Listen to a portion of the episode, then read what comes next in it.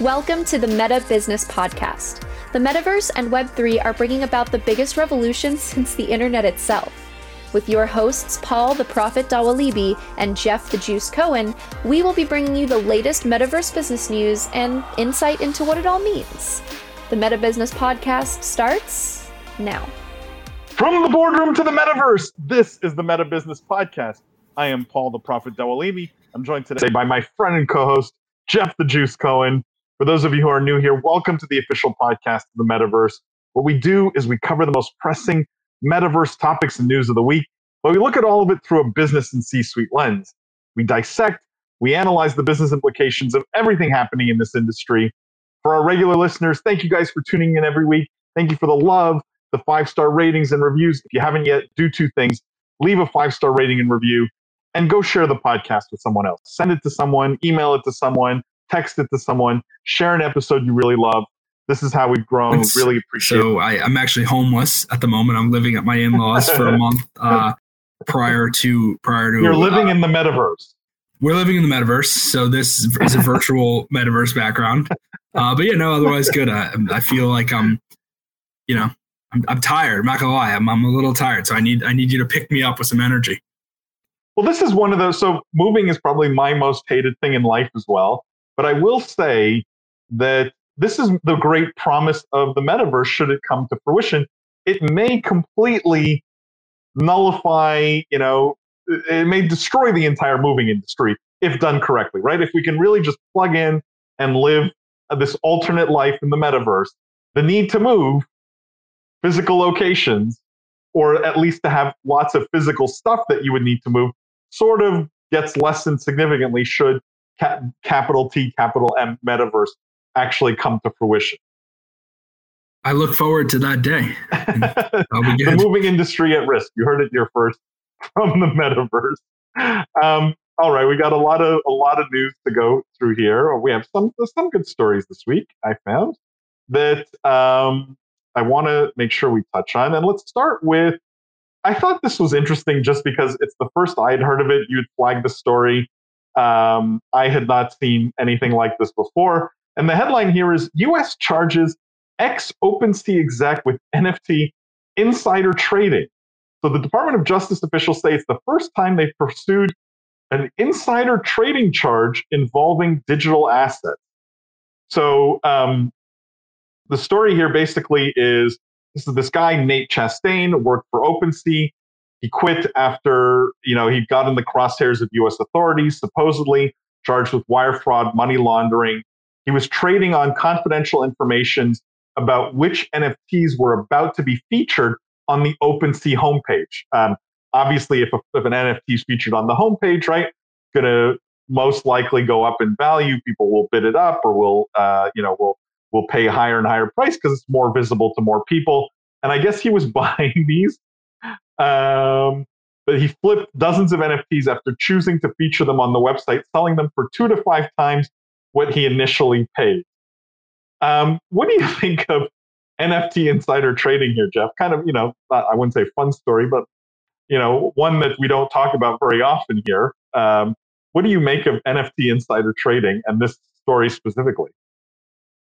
Yeah, I mean, it's uh, it's an interesting one. I, I don't know you know, I'm not exactly sure, you know, what to what to make of it.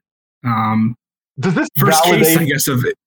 It, it, does. It does. It, I mean, it, it makes sense. You know, these digital assets have value. So, you know, technically, the question in my mind is, you know, and, and I don't know if we're specifically the right people to answer this, but are NFTs securities? Like, does the SEC actually have, you know, authority here where they actually can regulate this? Um, because you know, it's not like stocks or bonds where they're regulated by the SEC. Um, these things aren't, you know, um, registered as securities. So it's it's an interesting gray area of the law.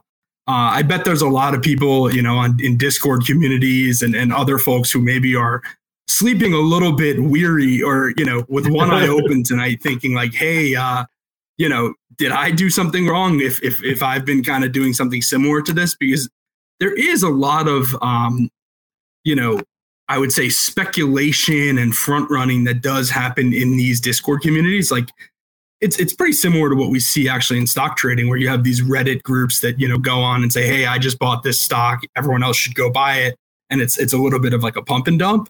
Um, this year is, is an interesting one. It's a, definitely not a great look for for for OpenSea as a platform.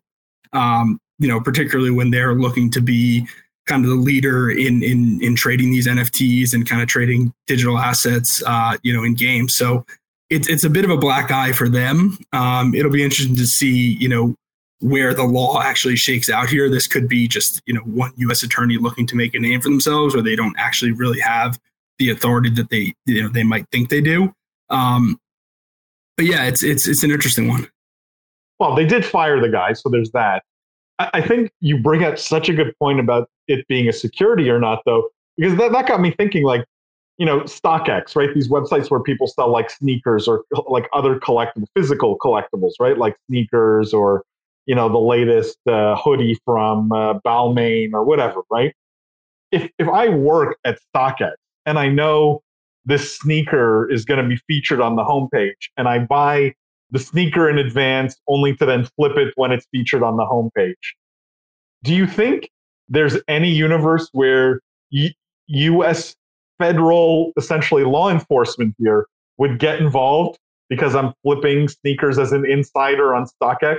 Do you think the fact I mean, it that it's an NFT it has put it in the crosshairs a little bit, right? That that there's this perception that people might be abusing this and they, they need to come in and make a statement. There's actually a little bit of precedence here. I remember back, um, I feel like it was 2015 or 16 when DraftKings actually had a bit of a scandal where they had employees that were working at DraftKings that had all the data around usage of, of players for their daily fantasy site. And they weren't betting on the DraftKings, they weren't using it on the DraftKings site.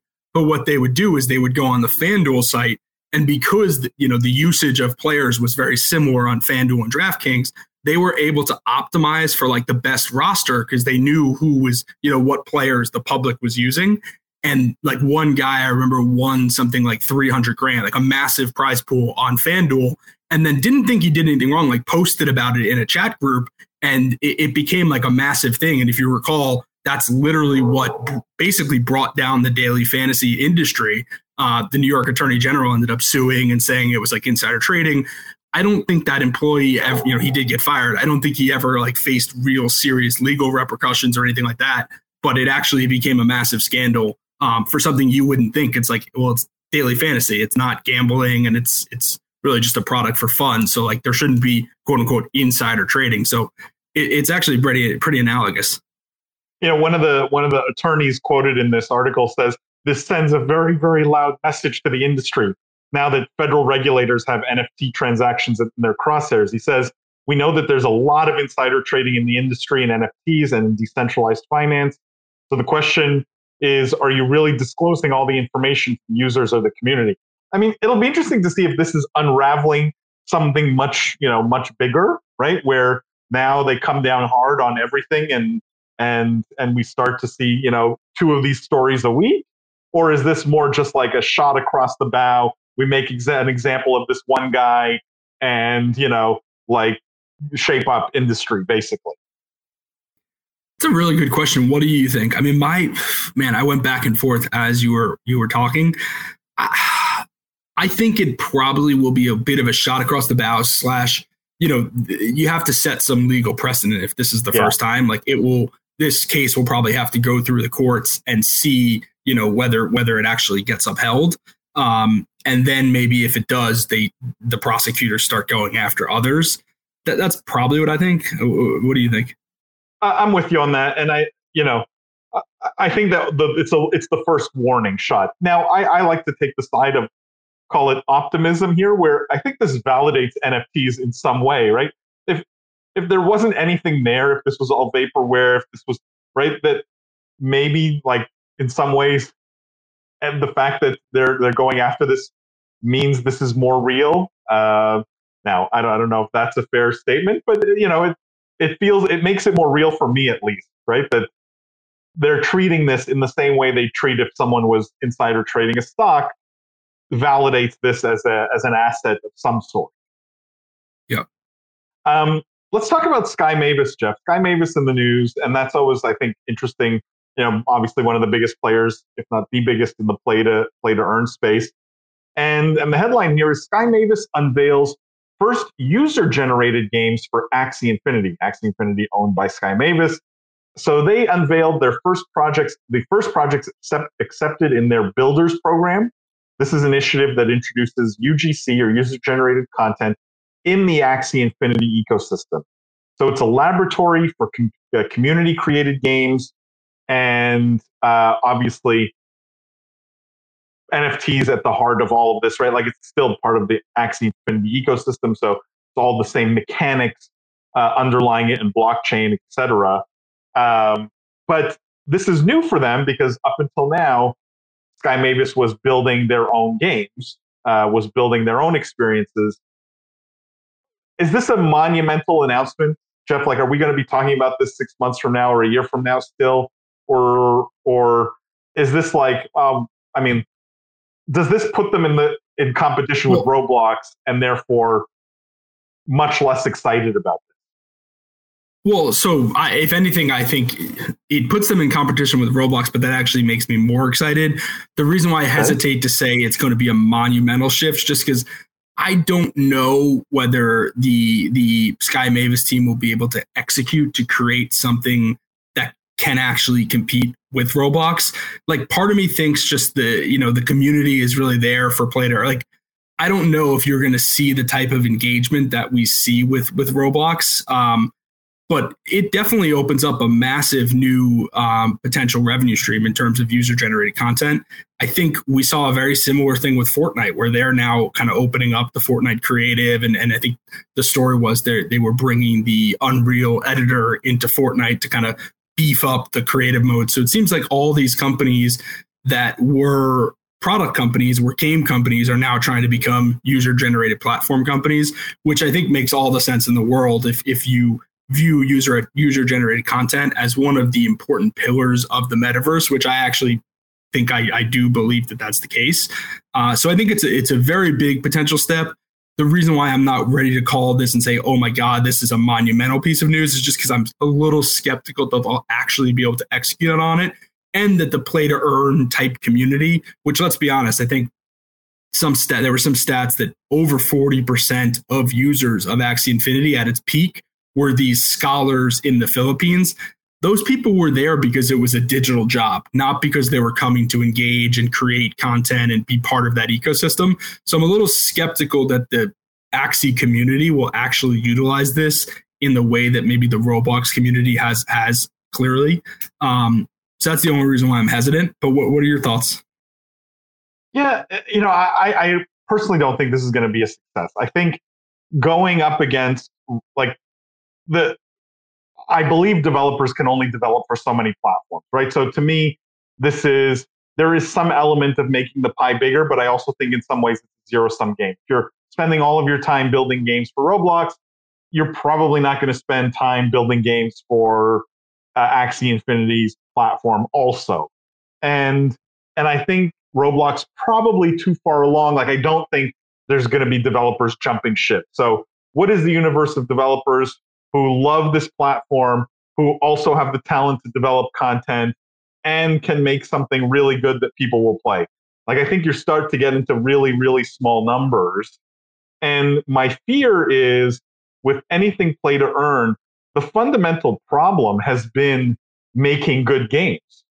And and and opening it up to UGC in my mind doesn't solve that, right? That you get smaller budgets even, right? You get individuals who, you know, if, unless you're a studio with hundreds of millions of dollars, making a great game is really hard.